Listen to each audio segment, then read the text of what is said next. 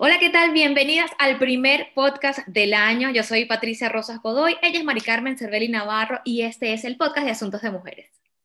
Bueno, teníamos que comenzar el año hablando de finanzas. Ah, no, no, pero claro que sí, porque es que con todo lo que ha pasado, Patricia, de verdad se nos revolvió la vida, tuvimos que reconfigurar el presupuesto, las que hacen presupuesto, porque, ajá, este, ver cómo vamos a utilizar el dinero este año, cómo nos podemos organizar mejor, pero de una manera práctica y sencilla, porque la finanzas está como en un pedestal, que por eso nos da pereza algunas veces escuchar sobre ese tema, porque es muy complicado, pero esta vez lo hicimos muy fácil, ¿verdad, Pat?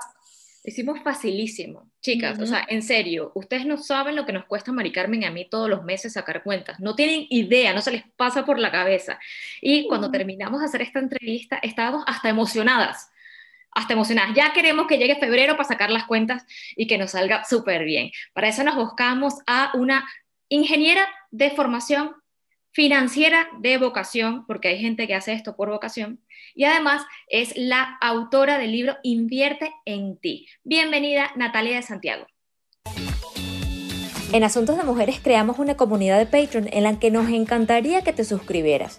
¿Por qué? Porque eres nuestra persona favorita y es que además de todo el contenido gratuito que ofrecemos cada semana, al suscribirte a nuestra comunidad podrás disfrutar de todos nuestros podcasts en un lugar especial y exclusivo para ti.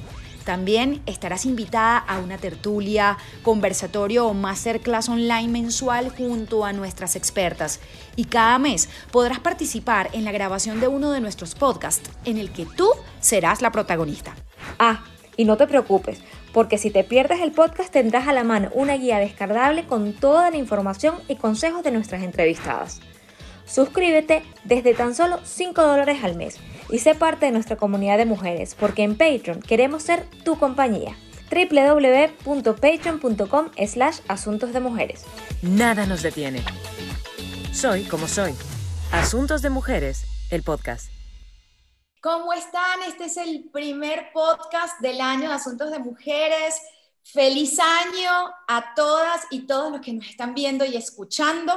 Estamos felices acá eh, de estar con ustedes nuevamente y con esta mujer maravillosa, Natalia de Santiago, porque nos va a dar luces, luces de algo que hablábamos fuera del aire y es cómo llevar nuestras finanzas. De hecho, le comentaba a Natalia que es que cuando a mí me van a hablar de finanzas, yo, no, yo no sé, yo todo lo resuelvo con regla de tres, entonces me da un poco de pena hacerlo. Bienvenida, Natalia, ¿cómo estás?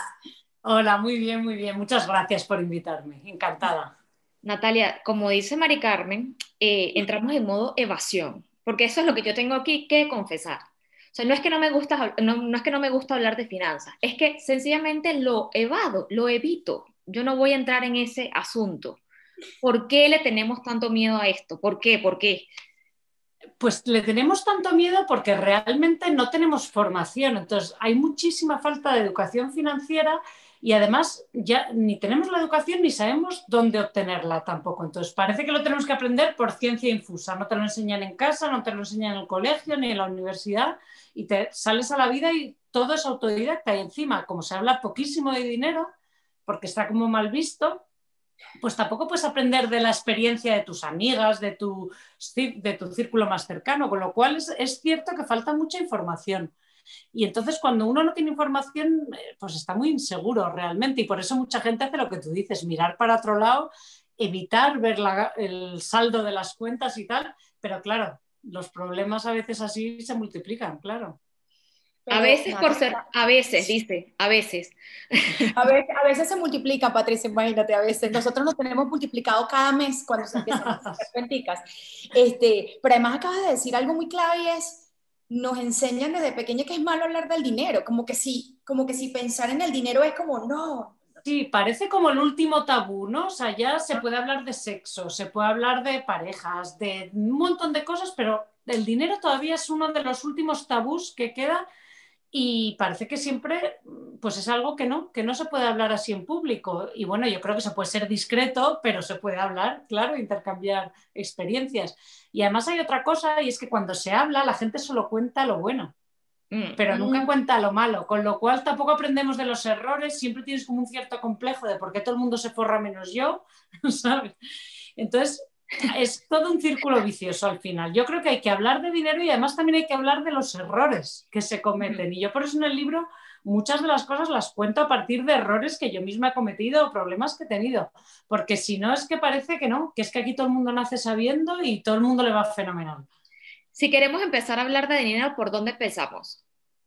Pues mira, yo siempre digo, a la gente no le gusta escuchar esto porque nos gusta empezar las casas por los tejados, pero hay que empezar por saber en qué se te va el dinero, o sea, por hacer un presupuesto y por tener un poco una foto real, que esa es otra, que nos engañamos muchísimo, de en qué nos gastamos el dinero, exactamente, ¿no? Y ya solo con eso eh, salen muchas sorpresas muchas veces y da una información eh, muy valiosa realmente. Entonces hay que empezar por ahí por saber dónde se te va el dinero. Eh, hacer un presupuesto que, que fácil no es, sobre todo porque solemos no meter los pequeños gastos. Es como, bueno, metemos el alquiler, el pago de la hipoteca, la comida, el móvil, pero luego si te haces las manos dos veces al mes, eso tiene que estar dentro del presupuesto. O si se los tomas, claro. O si te tomas un café diario en la cafetería de abajo, eso es un gasto fijo, también habría que meterlo. Claro, y sobre todo hay dos tipos de cosas. Una, eso, lo que tú decías, las cosas pequeñas que suman, como los cafés o ese tipo de gastos que no te das cuenta, pero que poco a poco mm. eh, van sumando. Y luego hay gastos que directamente se olvidan, ¿no? O sea, como el, pues mucha gente se le olvida meter cosas como el IBI, cosas que son anuales, el seguro del hogar, etcétera. O sea, hay gastos que tienen, tienden a olvidarse. Y luego hay otro tipo de gastos que parece que son imprevistos, pero realmente no lo son, se pueden presupuestar, como por ejemplo reponer los electrodomésticos. Hombre, tú no sabes exactamente qué día vas a tener que cambiar la lavadora, pero te puedes hacer una idea y además puedes ir ahorrando para eso o presupuestándolo poco a poco, ¿no? O sea que ahí sí que hay cuatro técnicas muy fáciles, ¿no? Un poco para tener eh, una visión de verdad global y completa y cuanto más o sea, cuanto más vas haciendo tu presupuesto, mejor te vuelves, al final ya no se te olvida nada. O sea, yo siempre digo, pero yo presupuesto las multas, porque yo sé que todos los años me caen tres o cuatro de aparcamiento, entonces yo ya las meto, porque digo, no sé qué día, pero, a mí, pero me van a poner alguna. Es decir, que hay muchas cosas que decimos que son imprevistos, pero no son tan imprevistos, ¿no? No tienen por qué pillarnos tan de sorpresa. Y lo mejor es, la, mejor manera de hacerlo es, por, es hacer una tabla de Excel, ¿verdad? A ver, eso yo siempre digo que cada uno como quiera. ¿eh? A mí el Excel me encanta, ¿no? Porque yo soy así. Pero bueno, eh, hay gente que le puede gustar hacerlo a mano o hay apps que te lo hacen en automático. Hay muchos bancos ya que te clasifican los gastos solos y te dejan hacer presupuestos. O sea que ya ahí ya un poco a gusto de cada cual, cada cual como le guste, ¿no? Yo lo hago en Excel, pero no es obligatorio. El presupuesto se hace anual. Sí, tiene que ser siempre a un año vista porque, claro, no todos los meses son iguales, ¿no? O sea, agosto no tiene nada que ver con enero o con marzo. Y entonces, para tener de verdad una visión de lo que de tu salud financiera es mejor tener un año y dividido en meses, ¿no? O sea, eh, unidad mensual, pero a un año vista. Y entonces, pues bueno, pero da igual, eso no es excusa para solo empezar en enero, ¿no? O sea, se puede, puede ser de abril a abril, que luego la gente es como, ay, es que se me olvidó en enero. Y entonces ya, no, se puede empezar en marzo a hacer un presupuesto, no pasa nada. Pero que sea de un año. Eh, yo, yo, quiero contar una anécdota corta. Hace muchos años yo trabajaba en Panamá en un periódico y me pagaban con cheques. Entonces mi manera de ahorrar era que como yo tenía dinero en la cuenta, yo guardaba el cheque y mi esposo que ah. te voy a matar. Es una manera de ahorrar. ¿Cómo vas a guardar el cheque en la cartera? Y yo no, porque es que si lo meto en mi cuenta me voy a gastar el dinero. Entonces yo dejaba el cheque en la cartera. Yo sé que eso es una, bueno, no sé. Pues era una manera mía muy ingenua de ahorrar, pero ahora mismo, ¿cómo se puede ahorrar correctamente sin cometer ese tipo de errores? Ahora mismo. Es, un pues mito urbano. El, ahorro es un mito urbano. En mi mundo es un mito urbano, lo del ahorro. El ahorro es un mito urbano, pero precisamente porque lo vemos un poco como un accidente, ¿no? Como lo que queda en la cuenta a final de mes, como si fuera una sorpresa. ¡Ay! Ha sobrado. Y no, hay que ahorrar con premeditación y alevosía, o sea, hay que proponerse ahorrar y es muy importante hacerlo a primero de mes. Es decir, en cuanto te llega el cheque, la nómina, lo que sea, ahorrar en ese momento y hacerlo en automático. Hoy en día es facilísimo, te pones una transferencia en automático a la cuenta de ahorro cada primero de mes y ya están, y ya te olvidas y así hay menos tentaciones. Pero lo de primeros de mes es fundamental. O sea, cuando la gente te dice aquello de que te pagues a ti primero, se refieren a eso. Es que antes de empezar a gastar y antes de que ver cómo baja la cuenta hay que ahorrar. No es lo último, es lo primero. Ok. okay. Y si no nos queda plata para, o sea, ¿cómo hacemos ahí? Porque cuadramos cuentas del presupuesto, no nos quedó nada. O sí, sí tenemos que... A ver, es que una vez tú haces tu presupuesto, tienes que ver una una cantidad de ahorro realista. A ver, estamos hablando de cuando las cosas van bien, ¿no? En épocas de crisis no se puede ahorrar. Hay que ahorrar cuando las cosas van bien, no cuando van fatal y te han echado del trabajo, ¿no? Pero precisamente para tener de dónde tirar cuando van mal hay que ahorrar cuando van bien. Entonces, cuando van bien, uno se tiene que poner un objetivo realista. Tú haces tu presupuesto y, hombre, a lo mejor no te da para ahorrar muchísimo, pero siempre tienes que decidir una cantidad que sea realista porque los objetivos así demasiado ambiciosos desmotivan al final, ¿no? Y da igual, aunque sea pequeña, lo importante es hacer el gesto mensual de ahorrar, coger la costumbre y hacerlo en automático. Y Natalia, todos los meses, bueno, a veces trabajamos muchísimo, pagamos todos los gastos, ahorramos y sentimos que no tenemos ni un centavo para darnos un gusto. Claro, es que esa es otra. O sea, yo lo que siempre digo es que lo bueno de ahorrar es que no es como las dietas, que hay que quitarse lo bueno, el helado, el chocolate y tal. No lo bueno de ahorrar es que puedes empezar por lo que no te gusta. Es decir, eh, cuando tú haces un presupuesto, lo primero que tienes que hacer es fijarte a ver qué gastos no me aportan a mí, no me hacen feliz, como las comisiones de los bancos, eh, ese tipo de cosas. Y hay que empezar a cortar por ahí. Por eso es importante tener un presupuesto, para ver de dónde cortar de las cosas que no te gustan. Es decir, puedo renegociar mis seguros para pagar menos prima, los contratos de suministros, todo ese tipo de cosas que son rollo pero que en el fondo no te aporta pagar más por ellas, empezar por ahí, empezar por lo que no quitarte lo que más feliz te hace, sino todo lo contrario, lo que menos feliz te hace. Pero tenemos que darle un porcentaje, o sea, deberíamos dentro de nuestro presupuesto decir, bueno, todos los meses voy a ahorrar esto, pero esto me lo voy a gastar en lo que a mí me dé la gana, en comprarme una camisa, en irme a un restaurante o en lo que sea, o no. O claro, lo, lo ideal es Claro, claro, lo ideal es que tu presupuesto haya todo el ocio posible, claro, o sea, todo lo que a ti te guste, o sea, de eso se trata, de, intentar que al final tu presupuesto te represente, que tú veas un presupuesto y digas, ay, esta soy yo. Mm. Pues eh, porque a mí en mi caso, porque me da para comprarme muchos libros. Quiero decir, eh, a lo mejor el tuyo no tiene otras cosas, tiene ropas o, o viajes. O... Lo importante es que al final sea una foto que a ti te guste y que te represente. Pero para eso hay que intentar que no se te vaya el dinero en todas esas cosas que no aportan, como en comisiones de banco o en esos gastos pequeños que a lo mejor no te aportan nada, pues están, están escapando, ese tipo de cosas.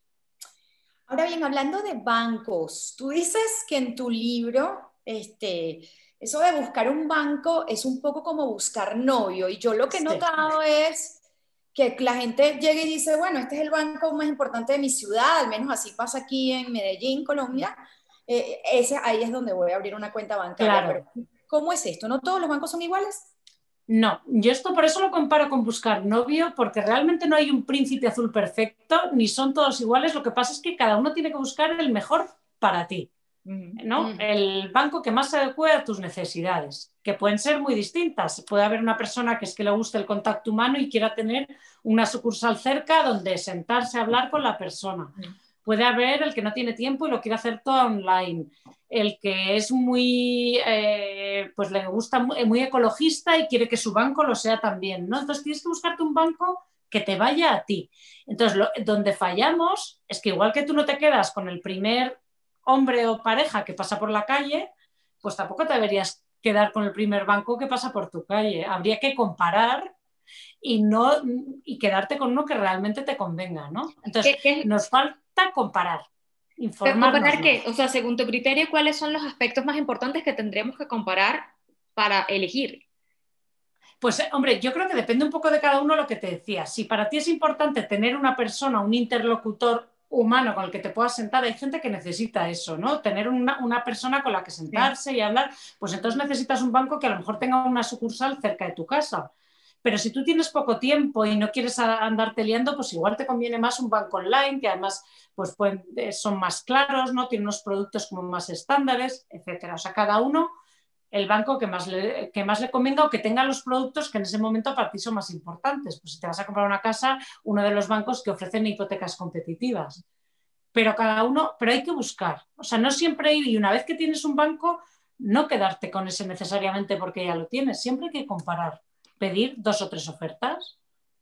Entiendo, ok, ok. Em, Natalia, ahora mismo, en los tiempos que corren, que han sido tan locos, que son tan locos, siguen siendo tan locos y que están llenos de incertidumbre, una de las cosas que se ha tenido, a, la que ha tenido que recurrir la gente es a pedir préstamos, ¿no? Para solventar necesidades, mm. para solventar el, día a día.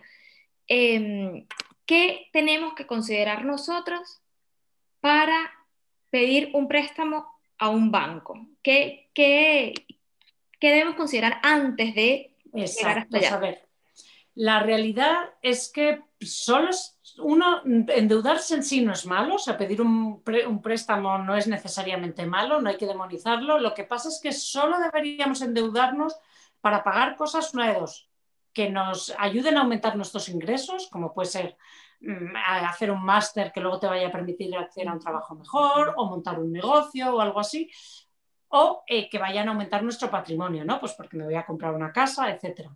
Pero no para cosas que son gasto puro y duro, que son consumo, porque entonces lo único que estás haciendo es pagar más por las mismas cosas. Porque además este tipo de préstamos al consumo tienen tipos de intereses eh, mucho más altos, ¿no? Entonces, lo importante del préstamo, aparte de que, bueno, hay unos criterios de prudencia, ¿no? De no endeudarse por encima de un cierto umbral, que es que todas las la suma de todas las cuotas de tus préstamos, incluidas las tarjetas de crédito, si tienes pagos aplazados, no debe superar un 40% de tus ingresos netos. O sea, ese es un criterio que no se debe superar nunca. Pero ya pasado eso, eh, lo importante es en qué, para qué te estás endeudando, ¿no? Y entonces, en función de para qué sea, si es algo que te va a ayudar a crecer, ya sea porque te va a permitir ganar más dinero o te va a permitir eh, hacer patrimonio, entonces sí te puedes endeudar, pero para cosas que solo sean gastos no deberías. O sea, y eso de refinanciar la deuda, porque a veces... A ver, si uno tiene un, problema de deuda, eh, eh, refinanciarlo es una opción como otra cualquiera, por supuesto. Lo que pasa es que lo que sí que hay que tener claro es que un problema de deuda no se soluciona con más deuda.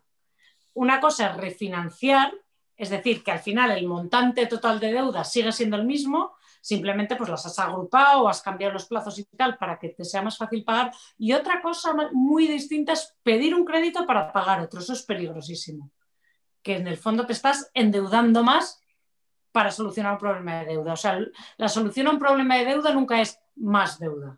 Eso es eh, hacerse trampas al solitario. Ah, ¿y cuál es la solución? O sea, si la solución... la solución es, si tú de verdad no puedes hacer frente a tus deudas, es sentarte con tu banco cuanto antes porque los bancos están preparados para esto y buscar entre los dos una solución, de ya sea alargando el plazo, con una moratoria que te dan unos meses en los que a lo mejor no tienes que pagar para volver a pagar más tarde. O sea, la solución no es mentirle al banco pidiendo otra deuda en otro sitio para pagarle esas cuotas al banco, no, porque eso se te puede hacer bola súper rápido. Entonces, si de verdad no puedes hacer frente a una deuda, llama a tu banco cuanto antes, están ahí para ayudar, tienen voluntad de ayudar siéntate y entre los dos buscar una solución. Pero lo mismo, no hacer mirar para otro lado. no evadir, Patricia, no evadir, vale, lo entiendo. Qué miedo, qué miedo. Tú sabes que hablando de deuda, eh, hay algo de lo que soy esclava mensualmente, es de las tarjetas de crédito. Es decir, yo siento que jamás me puedo liberar de ellas, pero por otro lado, todos mis servicios, todo lo que está, o sea, todo lo que pago por internet está afiliado a la tarjeta de crédito y de alguna manera, pues va, titín, titín, se ha, se ha pagado la tarjeta de crédito y se me acaba el dinero, pero al mismo tiempo estoy endeudada todo el tiempo. A ver, en la tarjeta de crédito, las que son a mes vencido, es decir, las que pagas todo el saldo al mes siguiente, pues no tienen tanto peligro, porque normalmente ese mes te lo dan sin intereses y el peligro que tienes eh, la falta de visibilidad, ¿no? que no te enteres de lo que estés gastando. ¿no? Las que tienen muchísimo peligro es cuando empiezas a aplazar, a fraccionar los pagos. Porque a partir del primer mes suelen cobrar unos tipos de interés criminales, de hasta el 25%. Y entonces, hay un peligro que es el que hubo, el escándalo este que hubo con las tarjetas revolving, y es que tu cuota, lo que tú estás pagando mensualmente tu tarjeta, no llegue ni siquiera a cubrir los intereses, hmm. porque son tan altos. Y entonces, ¿qué pasa? Que aunque tú vas pagando, tu deuda cada vez es más grande. aunque tú crees que vas pagando 50 euros al mes, como no estás cubriendo ni los intereses de esa deuda, cada vez debes más y así se arruina un montón de gente, claro. Entonces, hay que muchísimo ojo antes de fraccionar un pago con una tarjeta porque puede salir muy caro. ¿Y cómo lo hacemos? O sea, que ah, pues hay muchas veces es más barato pedir un, un crédito personal, un préstamo personal eh, tienen tipos de interés más bajos que muchas tarjetas. O sea, lo primero es saber qué tipo de interés tiene tu tarjeta, si aplazas el pago, porque de verdad que algunas tienen 25%, 20%, una, claro, es una barbaridad. No pasa. Claro. Con razón, mi esposo vive diciéndome, paga la deuda completa, nunca pagues pago mínimo. Y yo, no, pero es que no me alcanza para la deuda completa. No importa, vamos a buscar de dónde. Claro, claro, es que es fundamental porque realmente es muy caro aplazar pagos, no con todas las tarjetas, pero con muchas. Entonces eso hay que tenerlo claro otro mito urbano. estoy, estoy, ¿sabes? Tengo como... Ansiedad. no, no, no, Es ansiedad, tiene, tiene ansiedad, Mari Carmen. No, yo no, yo estoy súper bien. Em, Natalia, otro mito urbano es el de la inversión. O sea, porque vamos a ver, si, no, si tenemos problemas para pagar la tarjeta de crédito, no sabemos si ahorrar, realmente alguien en su vida, en los tiempos que corre, puede invertir? Pues hombre, lo, bueno es que ahora se puede invertir con poco, es decir, se puede empezar con pocas cantidades y hay muchos fondos de inversión y fondos indexados y tal que ya no tienen inversión mínima y puedes empezar con muy poquitos, ¿no? Pero la realidad es que primero hay que hacer lo otro, es decir, yo creo que hay gente eso que empieza por el tejado, invierten cuando todavía eh, no han ahorrado, ¿no? O sea, primero para invertir nunca hay que endeudarse, eso jamás. Eh, pedir un crédito para comprar acciones, por ejemplo, es una salvajada. O sea, te puedes llevar un susto tremendo. Entonces, se invierte con ahorro. Primero se ahorra y luego se invierte. O sea, ese orden no se debería eh, saltar nunca, pero sí que se puede empezar con pocos. O sea, no es necesario ser millonario para empezar a invertir. Pero se, se invierte los ahorros. Pero una o sea, vamos a ver, ¿y si inviertes y pierdes? ¿Pierdes tus ahorros? Claro. Lo que pasa es que, a ver, hay formas de minimizar el riesgo cuando uno, cuando uno invierte y, bueno, normalmente eh, puede subir y bajar, pero si tú lo haces con cabeza y vas a una inversión un poco que no tenga un riesgo muy alto, pues a lo mejor baja un poco, pero no va a ser que te quedes sin ahorros de un día para de todas formas, eso es una decisión personal, no es obligatorio invertir, ¿no? No es, hay mucha gente que es como, es que si no parece que, que estoy tirando el dinero en la cuenta, ¿no? Así pero no es obligatorio. Lo que pasa es que es importante ceñirse solo a inversiones con las que tú te sientas cómodo, que tengan un riesgo que tú estés dispuesto a asumir, ¿no? Porque no hay, que eso me lo preguntan a mí siempre, siempre, siempre, es, quiero invertir con cero riesgo. Y digo, es, que no existe. O sea, rentabilidad sin riesgo es un binomio indivisible. Si quieres más rentabilidad, tienes que correr más riesgo. Entonces, bueno, eso ya cada uno tiene que ver cuál es su tolerancia al riesgo. Okay. Bueno, eh, eh, hemos tenido una conversación que nos ha causado mucha ansiedad, pero porque nosotros somos un desastre, pero ya con estos consejos, con estas reflexiones que nos ha dado Natalia, a través además de lo que ella plasmó en su libro Invierte en ti, pues hemos aprendido mucho hoy. Y, y, y hablando del desastre, que somos muchas, bueno, somos nosotras dos nada más, quisiera preguntarte, Natalia, ¿cuáles son los errores más comunes que cometemos todos los seres humanos a la hora de manejar nuestro dinero mes a mes? Pues a ver, el primero es no saber, nos autoengañamos. Esto es igual que lo del móvil, ¿no? Si yo en redes sociales no entro nunca y luego miras el resumen del móvil y, has estado seis horas viendo TikTok, ¿no? Entonces, el no saber en qué se te va el dinero, el no hacer un presupuesto y no saber porque te da miedo mirar o porque no tienes tiempo es el primer error, ese siempre. Luego lo que hablábamos de ver el ahorro como lo que queda en la cuenta final de mes. Ese es otro, otro error súper común. Y luego también se nos olvida ahorrar cuando las cosas van bien. Para eso hay datos y solo nos acordamos de ahorrar cuando ya estamos en crisis. Empiezan las crisis y entonces ahí todo el mundo se pone a ahorrar como un loco, pero no, hay que ahorrar antes, o sea, hay que prepararse para las crisis cuando las cosas van bien. Y ese esfuerzo de ser un poco hormiguita cuando todo va bien, lo hacemos muchísimo. Entonces, ese es otro, otro error muy común y otro que se comete muchísimo en España es comprarse una casa que no te puedes permitir, por ejemplo. O sea, intentar, tenemos esa sensación de que la vivienda es la mejor inversión del mundo mundial y meterte en una casa que no puedes permitir es un error también. ¿Cómo comprarse me, sol- cómo si me la puedo permitir o no? Porque la gente también dice, es que estás, si alquilas estás perdiendo el dinero, estás No, botando el dinero. claro.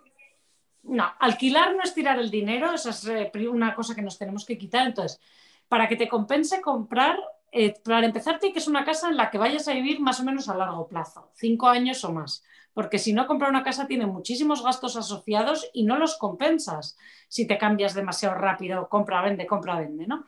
Y luego, una casa que no sea más de cinco veces eh, tu salario bruto o el salario de la pareja, vaya, que la cuota de la hipoteca no sea más de un 30% del salario neto, que esto hay mucha gente que no lo cumple tan bien, que puedas pagar la casa antes de jubilarte, porque claro, seguir pagando la hipoteca después de jubilarse es complicado, y que puedas pagar la entrada con ahorros y eh, un 20% de entrada y el 10% de los gastos asociados a lo que es una compra-venta. Entonces, tener un 30% del valor de la casa ahorrado de antes. Si eso lo cumples y vas a vivir en esa casa pues cinco años o más, adelante. Pero si no lo cumples, probablemente si haces los números salga mejor alquilar. Entonces hay que tenerlo en, en cuenta. Ay, bueno, este, eh, ¿tienes alguna recomendación final que le puedas decir a todas las mujeres de asuntos de mujeres para que no entren en pánico como nosotras? Sí, a ver, que esto ni es muy complicado, ni es tan difícil como parece, lo que pasa es que nos lo cuentan con grandes palabras, no sé por qué. Y luego que esto es como el deporte, o sea, nadie, no se puede ser deportista sin hacer deporte, ¿no? Pues esto es lo mismo, no se puede vivir mejor y sacarle más partido a tu dinero si no le dedicas un poquito de tiempo, no muchísimo, no se trata de estar todo el día mirando las cuentas, pero un poquito de tiempo, eso, informarse y dedicarle un poco de tiempo, pues todas las semanas, por ejemplo. Es un músculo al final y hay que trabajarlo. Natalia, te agradecemos muchísimo este ratito. Para que sepan, allí donde la ven, Natalia está en los Alpes, Suiza, Sí. y tiene una familia de cinco niñas. Tiene cinco niñas. Yo le digo que, por supuesto, que se metió en el mundo de la finanza porque si no, no hay manera. Claro, claro, esto te lo trabajas mucho, no salen nunca en las cuentas. ¿Dónde puede localizar la gente que quiera hablar contigo de todas estas cositas que nos, están, co- nos estás contando?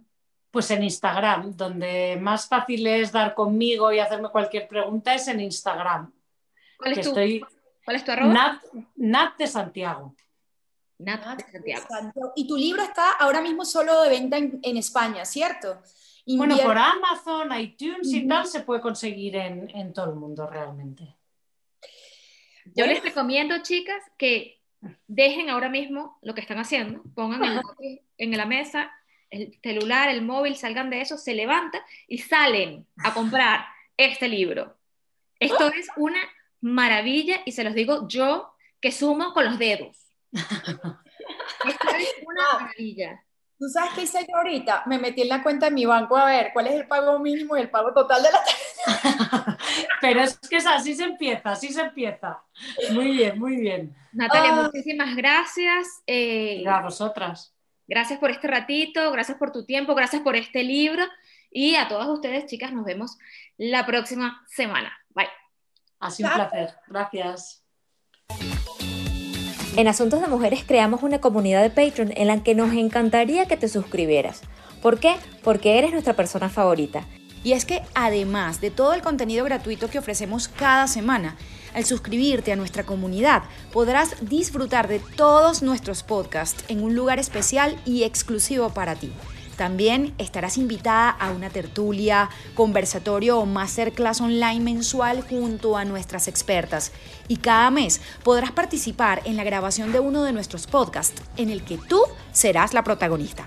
Ah, y no te preocupes, porque si te pierdes el podcast tendrás a la mano una guía descargable con toda la información y consejos de nuestras entrevistadas. Suscríbete desde tan solo 5 dólares al mes y sé parte de nuestra comunidad de mujeres, porque en Patreon queremos ser tu compañía. www.patreon.com slash asuntos de mujeres. Nada nos detiene. Soy como soy. Asuntos de Mujeres, el podcast.